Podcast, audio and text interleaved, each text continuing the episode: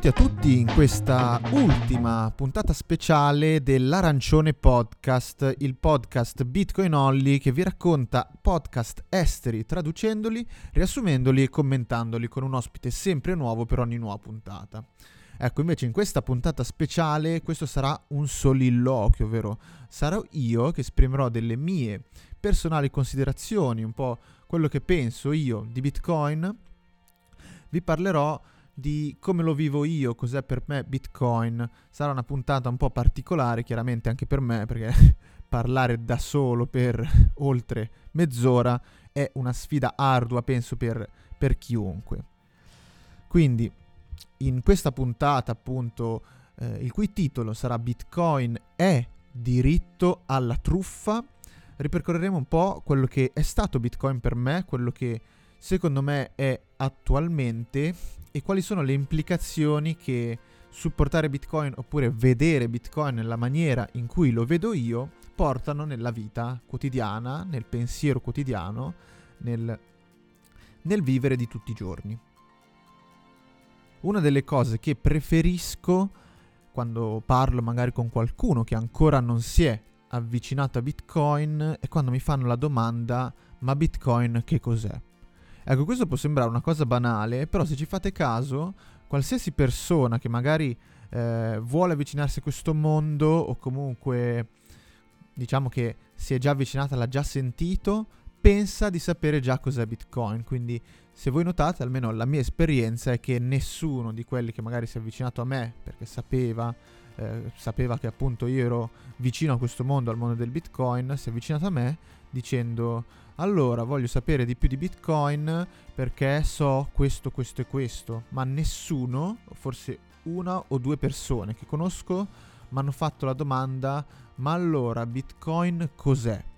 Ecco, sono tutti partiti in quinta con le loro personali considerazioni, ovviamente ricche e colme di misconception, le più svariate, i più svariati luoghi comuni, le informazioni più errate trovate sui più disparati giornalacci mainstream, quindi le solite critiche debancate da chiunque anni fa, tutt'oggi, quest'anno, in questi dieci minuti, quindi eh, inquina, è una valuta digitale, non si può toccare, non, non, esiste, è basata sul nulla, spreca un sacco di energia, eccetera. E compagnia bella, un po' ste cose, tanto ormai le sappiamo tutti e chiunque probabilmente di noi, quindi anche tra voi ascoltatori che comunque siete affini al Bitcoin, siete interessati a questo mondo, penso che anche a voi saranno state fatte queste, queste critiche, queste osservazioni un po' ormai per noi abbastanza inutili e vuote.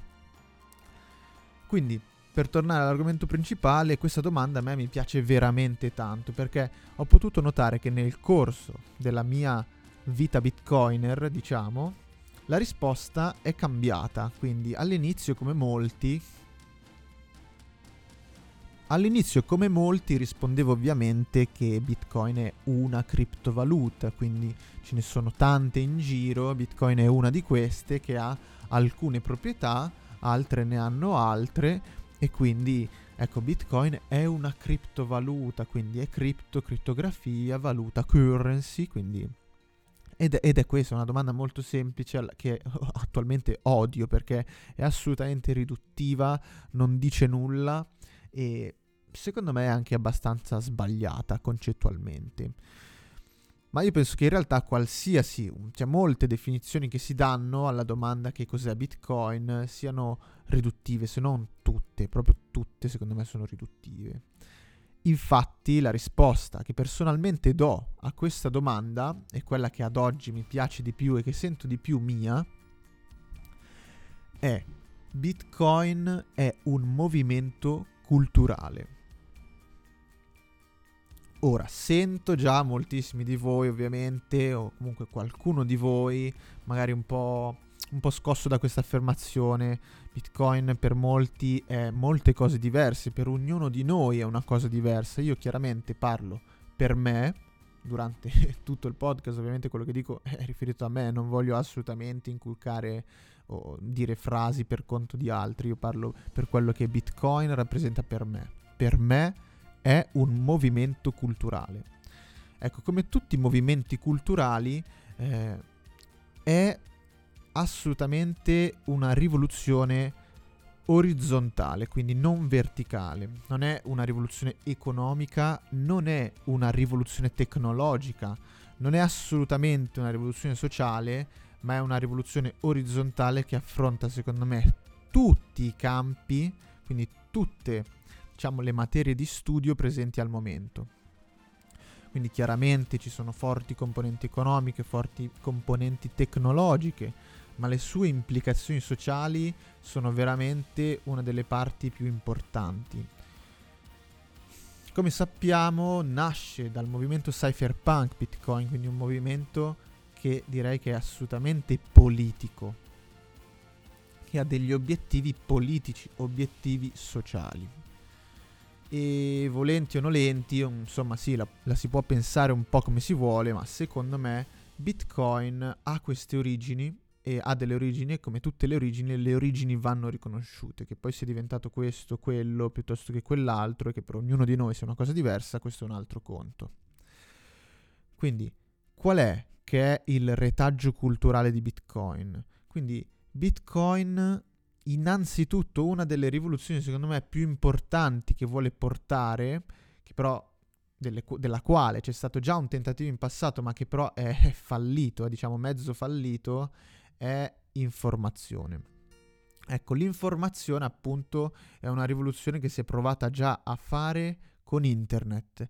Ovviamente l'informazione oggi è qualcosa fruibile dalla maggior parte delle persone, ovviamente sempre parlando del primo mondo, della famiglia media, con uno smartphone, con un computer, chiunque abbia accesso a internet ha accesso a moltissimi dati che prima era impensabile trovare, bisognava andare in biblioteca, eh, leggere libri, mm, noleggiare libri e quindi era tutto veramente molto più difficile, quindi le informazioni a disposizione di una persona erano decisamente sia di qualità inferiore sia che di quantità inferiore, quindi anche lì si potevano ascoltare sicuramente molto meno campane con più difficoltà rispetto ad oggi.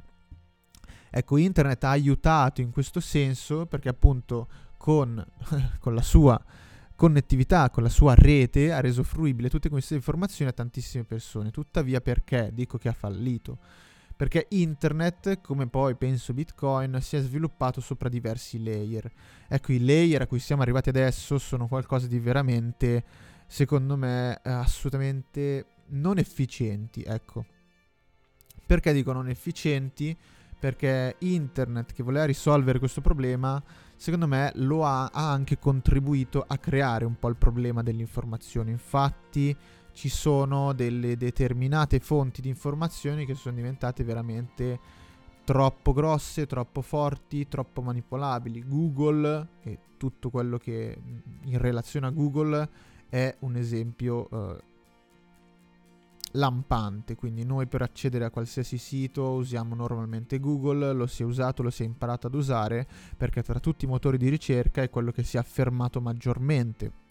Ok? Ha poi creato il suo sistema le, delle mail, ha creato il suo sistema delle videochiamate che abbiamo sfruttato tutti, che, di cui tantissime persone hanno sfruttato durante la pandemia per stare in contatto con magari i propri amici, i propri familiari lontani. Quindi per usufruire di tutti questi servizi bellissimi, facilissimi e soprattutto gratuiti, perché gratuiti è una delle parole fondamentali che spiega anche il perché del, tra virgolette, declino della qualità del, della fornitura di informazioni, diciamo.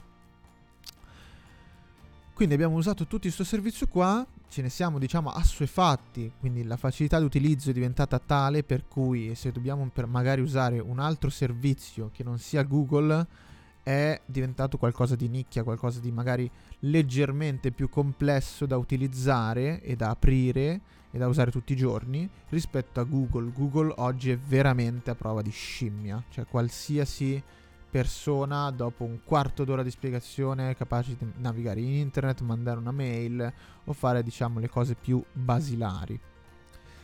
Questo ovviamente ha dei grossi compromessi lato privacy. Bitcoin, una delle cose che vuole fare è istruire riguardo la privacy, l'importanza della privacy, il diritto, tra virgolette, diciamo, il diritto all'anonimato. Quindi alla, al, non essere censurabili in nessuna maniera. Ecco, tutta questa privacy di cui Bitcoin parla tanto, di cui voi magari avete sentito tantissimi speech di tantissime persone, a mio parere per la nostra generazione è completamente fottuta, è completamente andata. Nel senso che ormai, appunto, almeno per quanto mi riguarda e per tantissimi amici che conosco, anche bitcoiner, magari massimalisti, ormai la privacy è qualcosa che è molto difficile se non quasi impossibile recuperare totalmente. Tralasciando il fatto ovviamente che eh, chi come me ha deciso di esporsi magari sui social network, alla comunità online, sul proprio lavoro che svolge per Bitcoin, quindi per contribuire alla divulgazione di Bitcoin, ha dovuto appunto esporsi. Ovviamente non parlo solo dei content creator, ma parlo anche dei contributori al protocollo Bitcoin anche agli sviluppatori stessi, quindi molti hanno proprio si sono esposti su Twitter, nome e cognome, si sa chi sono, si sa dove sono. Questo ovviamente eh, può sembrare un, un, un mezzo controsenso appunto per un protocollo che invoglia alla privacy, che sprona al tenere segrete determinate informazioni, al tenere nascoste determinate informazioni, vede poi tanti dei suoi sviluppatori principali o dei suoi punti cardine o delle sue personalità di spicco così esposte su Twitter, esposte sui social network e insomma esposte al, al, alla visione di chiunque, alla accessibili diciamo a chiunque. Chiaramente ognuno di noi ha trade-off diversi, questo è esattamente il discorso, diciamo, il discorso privacy che faccio per me è che ormai io la mia privacy l'ho data via, io sono cresciuto appunto con Google, sono cresciuto con Facebook, eh, c'è stato poi Instagram, vabbè, ci sono state tutte queste cose che mi hanno fatto uh, lasciare in giro una quantità di dati ingente, cioè io sono anche diciamo abbastanza geek, nel senso abbastanza nerd, quindi a me mi interessano tutte quelle cose tecnologiche inutili di cui nessuno ha veramente bisogno, quindi io per primo, ma che invece mi fanno magari impazzire perché sono quel gadget lì incredibile che ti fa fare quella cosa lì che è fichissima e te la fa fare in un modo super che non avevi ancora visto, però l'azione in sé non la farai probabilmente mai, ecco. A me è quel genere di cose lì che piace. Per esempio, mm, off topic, da poco ho comprato che cosa? Qui voi non vedete, ma sto facendo un face palm incredibile. Ho comprato lo standing desk per la mia scrivania, quindi eh, ho comprato le, eh, le gambe della scrivania motorizzate, quindi io dico, davvero? Eh, raga, sì, davvero, perché a me piace un sacco e tra l'altro in realtà pensavo di non doverlo mai utilizzare, che non l'avrei mai utilizzato e invece ora che ho cominciato appunto a lavorare da casa, che passo tante ore davanti al computer, tante ore alla scrivania, noto che invece il poter lavorare in piedi può aiutare, può aiutare, perché soprattutto per me che ero una persona invece che lavorava eh, come appunto meccanico in, per Ducati, quindi tutto il giorno in mezzo all'olio, in mezzo alla benzina, a svitare bulloni, avvitarli, motori di qui e di là, quindi che non stava fermo quasi mai. Cioè, eh, passare da un'attività del genere al passare quasi tutta la giornata o gran parte della giornata alla scrivania è veramente, diciamo, un cambiamento anche fisico importante che eh, diciamo si è fatto un po' sentire. Si è fatto un po' sentire, soprattutto per tipo le, le ginocchia. Io sicuramente sto seduto malissimo e se mi vedete sarò spatasciato sulla, pol- sulla sedia in modo assolutamente non ergonomico. Questo sicuramente non aiuta. Però appunto ho notato che questo gadget incredibile che pensavo essere super inutile invece mi è servito. Beh, adesso qua, chiusa parentesi, la media dei gadget e delle cose tecnologiche che compro è assolutamente inutile. Questo era per dire che comunque eh, ero molto presente, diciamo, nella, tra virgolette, community tecnologica, volevo sempre rimanere aggiornato su tutti, appunto, magari tante riviste tecnologiche, tanti blog tecnologici, seguivo tante persone che trattano di tecnologia, quindi sono iscritto a tante newsletter. Ovviamente eh, sono passato, quindi ho dato la mail, ho dato mm, probabilmente anche l'indirizzo a qualcuno, così come se niente fosse e per questo motivo dico che la mia privacy ormai è abbastanza, è abbastanza cioè me la, me la sono giocata ora da quando conosco Bitcoin chiaramente sto cercando il più possibile di tenere i miei Bitcoin e tutto quello che faccio con i Bitcoin, escluso Lightning Network, in modo piuttosto ermetico. Fermo restando chiaramente che cazzo anche quest'estate eh, abbiamo fatto una gita in barca, ho perso tutti i bitcoin un'altra volta, quindi è veramente un supplizio, però diciamo che anche allora il mio setup era abbastanza, comunque tendeva all'essere molto sicuro. Nonostante ciò abbiamo appena assistito all'episodio di Luke Dashir che sembra aver perso veramente tanti bitcoin perché appunto lui aveva un setup che credeva essere cold, quindi non online, mentre poi si è rivelato non cold ma non hot, un po' tiepido, quindi un, un wallet tiepido aveva e quindi sono riusciti ad avere accesso a delle informazioni sue personali che hanno consentito appunto agli hacker Uh, di rubare numerosi bitcoin. Quindi anche questo è un episodio che ha fatto tantissimo pensare. Tra l'altro, state connessi, diciamo, seguitemi ancora sui social perché uscirà presto un video, un, una live, un video stile live in cui insieme a uh, Marco, Costanza il dottore, assieme al buon Tartelcute, quindi che lo conoscete tutti, lui è fortissimo lato privacy parleremo appunto di questo avvenimento, faremo una serie di considerazioni anche qui secondo me molto interessanti. Quindi, chiusa parentesi, quel, diciamo appunto che quel, quell'episodio lì ha fatto ancora pensare molto di più alla privacy personale, a come l'abbia andata via, a come sia veramente magari eh, difficile, bisogni, ci si bisogna impegnare veramente tanto per, per avere un, una buona privacy anche relativa a Bitcoin. Fermo restando quello che ho detto prima, che Luke Dashir era comunque una personalità conosciuta, esposta sui social, quindi quello ha sicuramente contribuito, cioè diciamo che aveva abbastanza un bersaglio sulla testa come tutti gli sviluppatori Bitcoin o comunque tutti, anche probabilmente noi che creiamo contenuti, hanno questo bersaglio incredibile che ci rende una vittima golosa per gli hacker perché si presuppone che abbiamo un po' di Satoshi, un po' di Bitcoin e, e quindi siamo una preda, una preda ghiotta. Io già vi sento, quindi fermi tutti, non sto assolutamente in alcun modo dicendo che non bisognerebbe mantenere le proprie chiavi private personalmente, non bisognerebbe custodirle personalmente le proprie chiavi private, non come quella scimmia di CZ che appena visto l'occasione si è fiondato a infierire, eh, a fare quei commenti assolutamente sconcertanti dopo che tantissime persone avevano perso tantissimi bitcoin dopo i vari scandali tipo quello di FTX, quindi sciacallate veramente senza vergogna. Quindi assolutamente non, che non vi passi mai per la testa che la soluzione possa essere di affidare le proprie chiavi private a qualcun altro.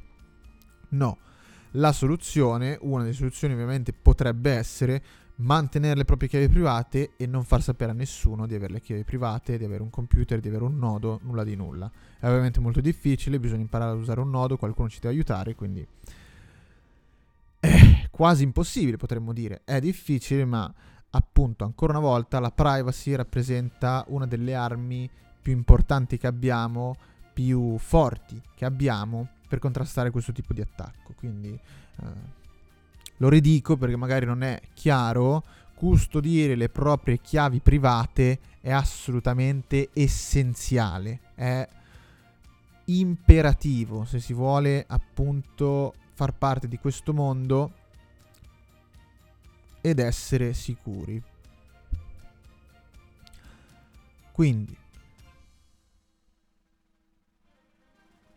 Bitcoin quindi ci ha insegnato il valore della privacy e perché ce l'ho insegnato appunto perché è necessaria per la censura. La censura è ancora uno dei problemi del mondo maggiori, uno dei problemi che causa più sofferenza, più ingiustizie, più danni alle persone sparse per il mondo. Quindi contro la censura, che la censura che cos'è? Anzi, Bitcoin, cosa abbiamo detto che è un movimento culturale, per molti è visto come un diritto quello di potersi scambiare valore, per esempio il grandissimo speech di Giacomo Zucco alla Balticon e Badger, che veramente è stato qualcosa di spettacolare. Si intitolava Il riciclaggio di denaro, una cosa bellissima, quindi la sua tesi qual era? Che Bitcoin è un'espressione direttamente della libertà di parola, quindi la, la parola è una cosa che ci scambiamo quindi le informazioni che ci scambiamo quando scambiamo valore l'uno con l'altro sono equiparabili tranquillamente alla parola, quindi il diritto di parola è qualcosa che noi dobbiamo avere che Bitcoin riesce a garantirci nei limiti ovviamente tecnologici di avere una connessione internet e avere un, un accesso a, a, a internet appunto. Quindi, quindi con questo diritto enorme che Bitcoin ci prova a garantire, che tutti i bitcoiner anche ovviamente provano a garantire agli altri bitcoiner e provando a rancipillare le altre persone, cosa avviene? Che ovviamente da un grande potere, come diceva Uncle Ben, lo zio Ben di Peter Parker, derivano grandi responsabilità. Quindi qual è la nostra responsabilità? Di che cosa dobbiamo essere responsabili? Bene, l'abbiamo detto poco fa, dobbiamo innanzitutto cominciare a essere coscienti che la responsabilità è fondamentale nella ricerca della libertà. Quindi dobbiamo quindi prima di tutto imparare ad accettare il fatto che noi dobbiamo, quindi dobbiamo, è imperativo, dobbiamo essere responsabili di 12 parole, o 24 in alcuni casi. Queste parole sono potenzialmente il nostro accesso al valore che abbiamo guadagnato, che abbiamo messo da parte con il nostro lavoro, con, nostra, con il nostro tempo, il tempo che abbiamo impiegato a compiere determinate azioni per qualcuno è stato ripagato dal denaro che noi appunto immagazziniamo, mettiamo via e ne possiamo usufruire, ovviamente non del tempo, ma del denaro, in un secondo momento. Quindi dobbiamo essere assolutamente responsabili di queste parole. Questa anche questa è una cosa che è veramente rivoluzionaria perché oggi, come appunto dicevamo prima, ci appoggiamo su servizi che ci rendono, che ci deresponsabilizzano totalmente. C'è un servizio di recupero per qualsiasi cosa, ok? Eh, conto in banca ovviamente è un esempio palese, eh, non importa se abbiamo perso la password, il PIN eh, o l'app, eh, l'autenticazione dei fattori eccet- due fattori eccetera, noi possiamo in qualunque modo recuperare il nostro account e ri- riavere accesso ai nostri fondi anche qualora dovessimo perdere tutte le informazioni. Questa consapevolezza, quindi una parte di questa consapevolezza, comprende, secondo me sempre, anche il fatto di accettare che non ci deve essere nessun ente terzo che si arroghi il diritto di salvaguardarci da un pericolo che lui ritiene tale, ok? Quindi di cosa stiamo parlando? Stiamo ovviamente parlando di regolamentazione, quindi la regolamentazione, tutte quelle serie di norme lì, perché vengono fatte sostanzialmente, riciclaggio di denaro, è lo Stato, è un ente che cerca di proteggerci, di proteggere da qualcosa che lui ritiene sbagliato, ok? Calmi tutti, non ho detto mh, mm, frasi incredibili. Quindi, elaboriamo un attimo questo concetto.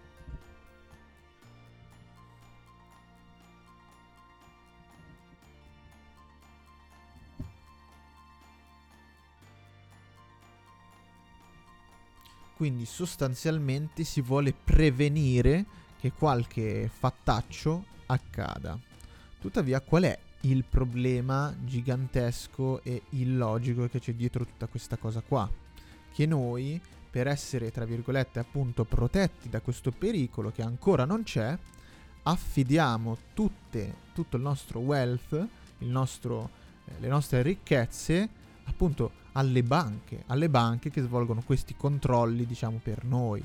Però cosa succede? Che in cambio di questa, diciamo, protezione stiamo cedendo la proprietà dei nostri fondi e ovviamente il potere di venire totalmente esclusi dal sistema bancario in qualsiasi momento. Quindi sfatiamo il luogo comune per cui questa, questa, situazione non avverrà mai nella storia, è una cosa irreale, non è mai accaduta. Poco, pochi anni fa in Grecia l'abbiamo visto tutti, code chilometriche ai bancomat, potevi prelevare tipo 10 euro, forse 50 euro al giorno e fine, dovevi vivere con quello. Oppure guerra in Ucraina, quindi anche lì blocchiamo banchi, chiudiamo tutto, arrivederci grazie. Quindi può, può capitare è capitato, capiterà.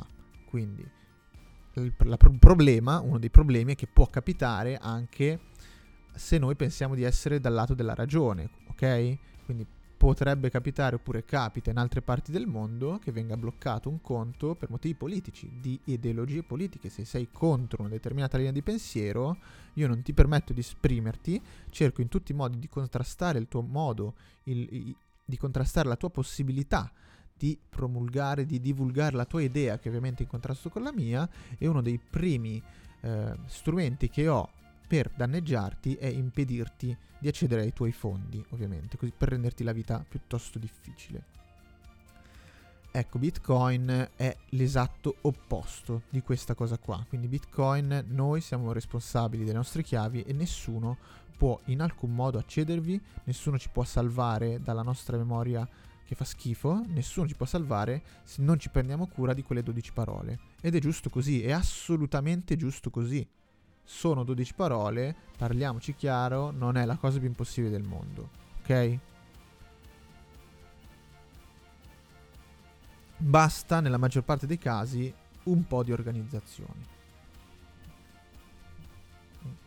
Ora, cosa c'entrano le truffe in tutto ciò? Quindi, per esempio, nel caso FTX, nel caso Terra Luna, Do Kwon eh, si è inneggiato per tutto il Twitter alla cattura, all'arresto, alla condanna. Ovviamente la condanna morale c'è, è un truffatore, ha truffato. Questo nessuno lo mette in discussione.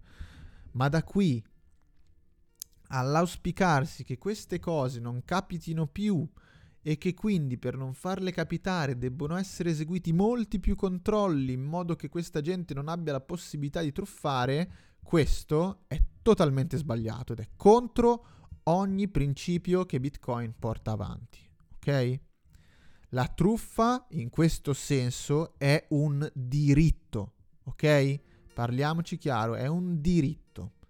Ovviamente non è il diritto quello di truffare gli altri, ma di avere la possibilità di truffare gli altri, perché pensiamoci 8 secondi, Bitcoin ad oggi è il protocollo più sicuro del mondo, ok? Del mondo. L'unico modo che abbiamo di perdere Bitcoin qual è? Uno è e basta, quindi perdere le proprie chiavi private, ok? Perché invece nei casi FTX, nei casi Terraluna, nessuno ci ha rubato niente. Attenzione, siamo noi, e poi dico noi che col cazzo, io, mm, cioè, noi niente, perché io quella roba lì non l'ho mai sfiorata nemmeno con un click, ma proprio non sono mai neanche visitato il sito, ma proprio ne sono stato piuttosto alla larga come giusto che sia. Quindi cosa è successo alle persone che sono state, tra virgolette, quindi truffate? È che hanno inviato i loro bitcoin a queste persone qua di loro spontanea volontà. Ok? È un discorso ben diverso, nessuno gli è entrato nel wallet, nessuno gli è arrivato a casa ad estorcergli le proprie parole private, le chiavi private, le proprie, la seed phrase, le proprie 12 parole, sono loro che hanno spontaneamente ok? I propri bitcoin a dei truffatori. La differenza è enorme, nonostante può sembrare che sia lieve o che sia una sfumatura, la differenza è enorme, ok? Come si combattono queste truffe allora se nessuno ci può proteggere da questo male che sicuramente prima o poi avverrà? Se non c'è nessun ente terzo che ci tutela, che tutela i nostri fondi, che ci permette di riavere indietro il denaro truffato. Come facciamo? Come faremo? Siamo disperati tutti, fermi tutti. Ancora una volta, Bitcoin ci dà la soluzione, ma la cosa interessante è che Bitcoin non ci dà la soluzione all'interno del protocollo in maniera tecnologica, ok? E non ci dà la soluzione nemmeno in maniera economica con la tecnologia incredibile del number go up. Quindi il fatto che Bitcoin aumenti di valore non è la soluzione al proteggersi dalle truffe il fatto che il wallet sia super sicuro non è la soluzione al proteggerti da questo tipo di truffe, perché appunto abbiamo visto che per evitare uno spontaneo, uno spontaneo invio di Bitcoin, la sicurezza del wallet, la sicurezza del network può fare ben poco, quindi non c'è una soluzione tecnologica, non c'è una soluzione economica, La soluzione è culturale, è l'informazione. Ed è l'informazione che Bitcoin promuove, che tutti i Bitcoin promuovono. Quindi l'abbiamo sempre detto, don't trust, verify. Ma don't trust, ma non trustate nessuno, non fidatevi di nessuno. Si chiami Adam Beck, si chiami Giacomo Zucco, si chiami Ricchi del Beep Show, si chiami The Orange Way. Ovviamente mi accosto a questi nomi un po' per, per fare un po' il grande, chiaramente. Ho ancora moltissimo da dimostrare. Però il concetto è questo, non bisogna fidarsi di nessuno, neanche di questi grandi nomi. Quest'anno, in quest'anno soprattutto, ormai no, nell'anno passato abbiamo visto di come grandi nomi che hanno fatto tanto per la comunità Bitcoin, che hanno fatto tanto per Bitcoin, siano invece poi caduti nella shitcoineria, siamo caduti in Ethereum, siamo caduti in qualcosa che non è Bitcoin e che quindi si porta dietro anche, diciamo, ideali e compromessi ideologici che, eh, che non sono quelli di Bitcoin ok? Non fidatevi di nessuno, verificate sempre. Prima di inviare Bitcoin, quindi la stessa attenzione che mettete nell'inviare Bitcoin, nel fare la vostra prima transazione Lightning Network, nel fare la prima, vostra prima transazione on-chain, nel cambiare le fee per la prima volta, tutti gli esperimenti che fate con piccole cifre, voi ci pensate State attenti, vi siete letti, vi siete guardati i video su come funziona l'invio di un wallet, l'invio, non l'invio di un wallet, l'invio di bitcoin, la ricezione, l'impostazione delle fee, replace by fee, pay for parents, parent pays for children, quelle cose lì. Vi siete documentati perché è una cosa che vi interessa, vi sta a cuore ed è essenziale perché voi possiate usufruire del protocollo bitcoin. Quindi la stessa informazione, la stessa forza che si mette nel trovare una risposta a delle domande che possono essere tecniche, appunto, oppure delle domande che ci possiamo porre nei confronti dell'economia, l'economia austriaca. Queste stesse domande, questa stessa forza che mettiamo nella ricerca della verità, delle risposte alle nostre domande, ai nostri dubbi, dobbiamo metterla nell'analizzare chi a chi stiamo dando i nostri bitcoin, ok? io non dico che nessuno dovrebbe essere, non dico che dovrebbe essere vietato investire in tutte le shitcoin, ok? Assolutamente, perché sarebbe ovviamente eh, l'antitesi di quello che ho eh, detto finora, che ho portato avanti finora. Quindi la libertà deve rimanere assoluta, quindi le shitcoin hanno il diritto di esistere. Sono moralmente discutibili? Assolutamente sì ma hanno il diritto di esistere e hanno il diritto di provare a truffarvi. Voi avete il dovere, però, di informarvi su chi sono, cosa fanno, come lo fanno. Se non siete tecnici, guardate tanti video. Se non siete, appunto, se non capite il principio economico, leggete tanti libri, guardate tanti video, informatevi, chiedete opinioni. È pieno di persone che possono darvi un parere, un parere pensato, un parere elaborato, un parere motivato su quasi tutti i temi presenti. Chiaramente io non vi sto dicendo di ascoltare solo Giacomo Zucco, di ascoltare solo Der Gigi, di ascoltare solo queste persone qua. Io vi sto chiedendo di non ascoltare una sola campana che non sia quella di Do Kwon, quindi non ascoltare solo Do Kwon, solo CZ, solo Vitalik, ok? Ascoltare sempre tutte le campane disponibili. Ma questa cosa dovrebbe essere alla base dell'informazione di, su qualsiasi argomento, no? Quindi il tema delle fake news è figlio di una lacuna in questo campo, nella ricerca delle informazioni. Ok? Si tende a dar troppo credito alla fonte dell'informazione e a non verificarla quasi mai. Bitcoin, appunto, propaga, promulga, promuove il Don't Trust Verify, che tu sia l'ANSA, che tu sia Repubblica, che tu sia il Corriere della Sera, che tu sia il Ministero dell'Istruzione o il Ministero dei Trasporti o qualsiasi altro ente governativo, non meriti, anzi, non hai diritto alla fiducia del lettore, ok? La fiducia verso una fonte dell'informazione va guadagnata e va ottenuta tramite la prova di aver fornito un'informazione motivata da tanti tante te- tanti eh, contenuti tante argomentazioni. Quindi ognuno, chiaramente, una volta sentite tutte le campane, potrà decidere se appunto inviare i propri bitcoin ad Oquon, se inviare i propri bitcoin a FTX, se metterli su FTX, dopo le opportune valutazioni. Ovviamente è semplice, è semplicissimo parlare una volta che è successo tutto il casino, eh. Io lo so, me ne rendo assolutamente conto. Questo non vuole essere un, un'invettiva o un guarda che scemi tutti quelli che si sono fatti truffare. Assolutamente no. Cioè, eh, ragazzi, ovviamente perdere i soldi, appunto, tra virgolette, perdere ovviamente, o comunque quello che è successo è qualcosa di veramente schifoso.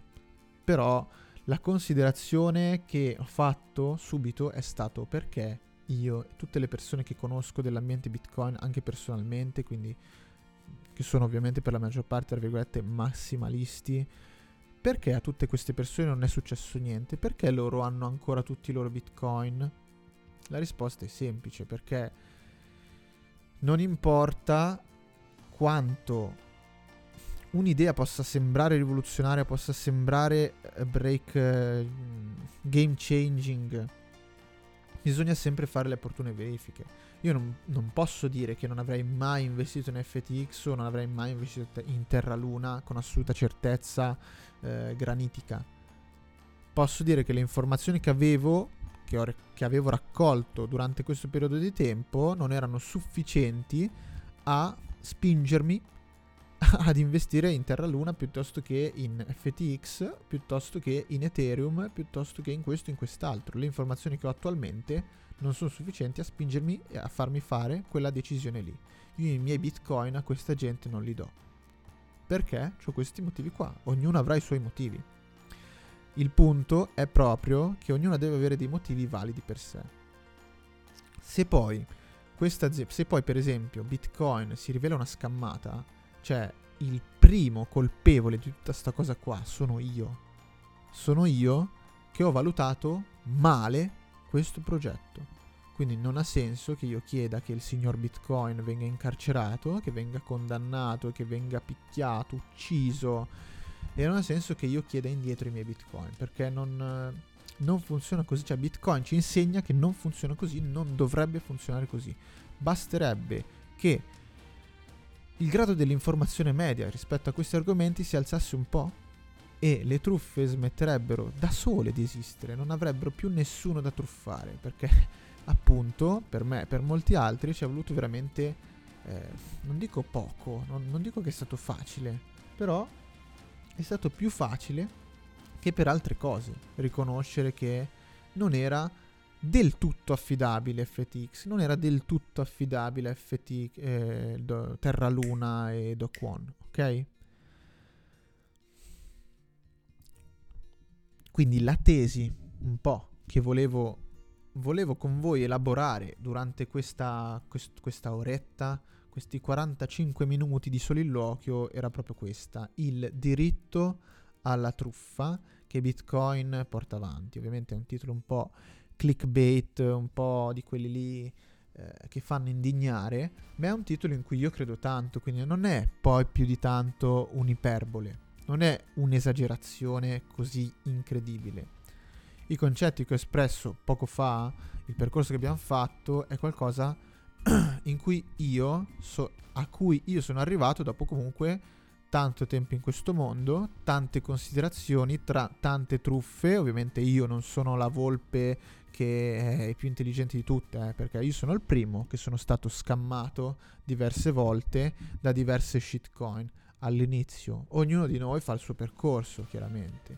Ora posso dire che da un po' che non vengo scammato, perché da un po' che eh, la mia attenzione si è spostata, non è più sulle altcoin, sulle shitcoin, sui per 10, più sui APY per 1000 per cento, è su altro, è su Bitcoin, è quello che approfondisco, è quello che sento mi rappresenta perché appunto è un movimento culturale, io mi sento rappresentato da questo movimento, perché le battaglie che porta avanti, le idee che porta avanti, in queste idee io mi riconosco veramente molto.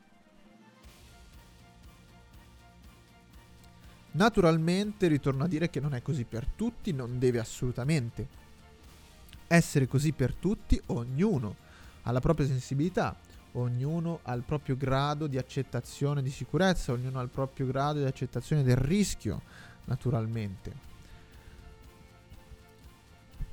Quindi ognuno è giusto che faccia le proprie considerazioni. Io ragazzi penso e spero di avervi tenuto un po' di compagnia parlando del nostro protocollo preferito.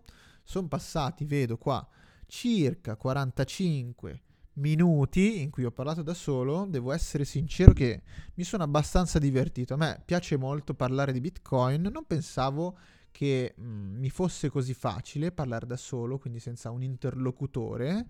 Ora sono, so, non sono neanche alla scrivania perché in quello studio c'è un rimbombo uh, importante. Sono tipo nell'armadio della mia camera da letto perché tra l'altro tutti i, i vestiti fanno da isolante sonoro incredibile. Quindi potrete notare, anzi ditemi magari fatemi sapere se notate che la qualità di questo podcast, di questo episodio, è magari superiore a quella dei, degli episodi passati.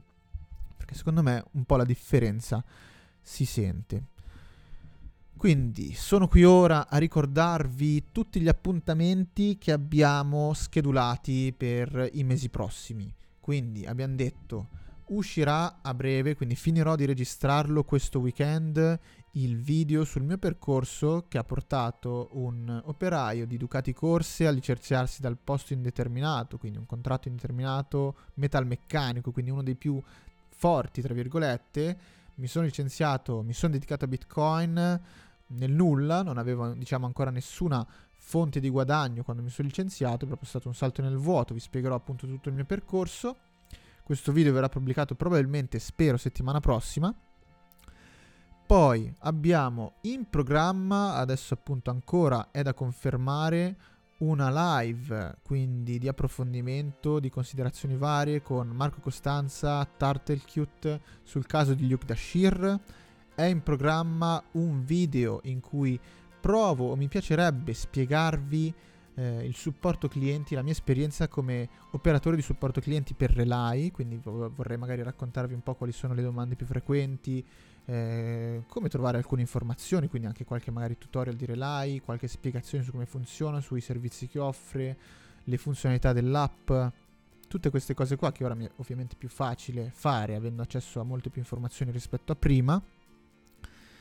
Poi devo sentire Leonardo, grandissimo Leonardo del Pastis, Pastis tra, virgo- tra l'altro locale a Bologna, vicino al mercato delle erbe, nel quale ci troviamo tutti i primi venerdì del mese con il Satoshi Spritz di Bologna. Vi linkerò ovviamente il gruppo Telegram nella descrizione se siete di Bologna o dintorni eh, o conoscete qualcuno che può essere interessato, linkateli pure il link. Noi sul gruppo Telegram ci mettiamo sempre d'accordo. Il primo venerdì del mese ci troviamo da Pastis da Leonardo, mentre tutti gli altri venerdì scegliamo di volta in volta dove trovarci. Finora ci siamo sempre trovati al number 10, quindi davanti all'ospedale maggiore, che è abbastanza comodo per tutti, c'è parcheggio e quindi ci troviamo lì. Io avevo tirato in mezzo Leonardo però per un'altra cosa. Leonardo infatti ha studiato un argomento molto particolare che mi interessa molto, quindi Auriti e, e, la scuola appunto di Auriti del maestro da, del, del professor Giacinto Auriti, per chi non lo sapesse, lui ha dato origine a un, un esperimento economico, quindi coniando la propria valuta, che appunto Leonardo spero ci farà anche vedere, perché lui eh, ha detto che ne, ha, ne, conserva ancora uno di Simec, quindi ci farà vedere questa valuta. Eh, con lui approfondiremo il discorso di Auriti della sovranità monetaria, quindi penso che sarà un ottimo video.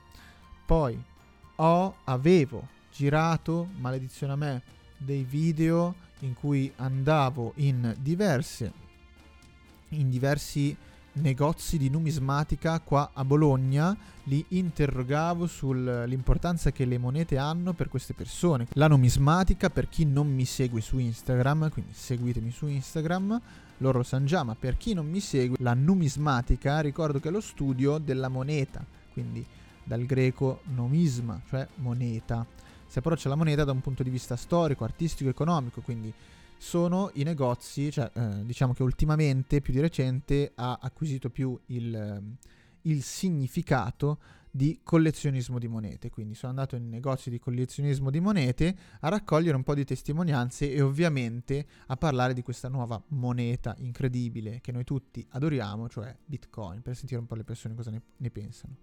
Purtroppo quella scheda SD su cui ho registrato tutto mi si è deflagrata. Metterò anche, vi giuro, un allegato, un link di, a questo episodio della scheda SD di come è ridotta. Io, io non so co- mm, come è stato possibile, ma è veramente deflagrata. Quindi quei video li ho persi. Dovrò tornare in questi negozi qui, quindi chiedere a queste persone che siano ancora disponibili a registrare nuovamente un video di questo genere. Vi porterò anche questo video sul canale, che sarà quindi molto interessante secondo me. Questi sono gli appuntamenti che per ora ci sono in programma. Posso spoilerarvi già che è in programma anche un episodio qua del podcast con Matte. Quindi Matte è il ragazzo che sta dietro Privacy Chronicles, una newsletter Substack veramente interessantissima. Anche, di lui vi metto il link in descrizione, andatevelo a leggere. Con lui tratteremo di movimento libertario, quindi preparatevi. Parleremo della puntata Who Will Build the Roads del Bitcoin Standard Podcast di Saifedin, quindi un, un, episodio che personalmente è uno dei miei preferiti, quindi con lui parleremo di questo episodio. Penso che non ci siano altro, non ci sia altro da dire. Per me è stato veramente un piacere poter esprimere un po' questi concetti che avevo in testa, queste idee. Chiaramente fatemi sapere la vostra opinione, siete in d'accordo, siete in disaccordo, condividetevela non tra di voi, condividetela magari ai vostri amici, fate sapere il mio punto di vista oppure questo punto di vista, se a voi è un punto di vista che è affine. Condividete quindi l'episodio, ricordo di ascoltarlo su Funtime per guadagnare un po' di Satoshi ascoltandolo o per avere la possibilità di donarmi direttamente Satoshi tramite l'app. Per questo episodio è tutto, io adesso devo andare a bere un sacco d'acqua perché parlare per così tanto tempo non è una cosa che sono solito fare. Spero di avervi intrattenuto, per me è stato davvero un piacere. Noi ci vediamo al prossimo video, io sono Ale di Orange Way, vi auguro ancora un buon anno e buone feste. Ciao a tutti!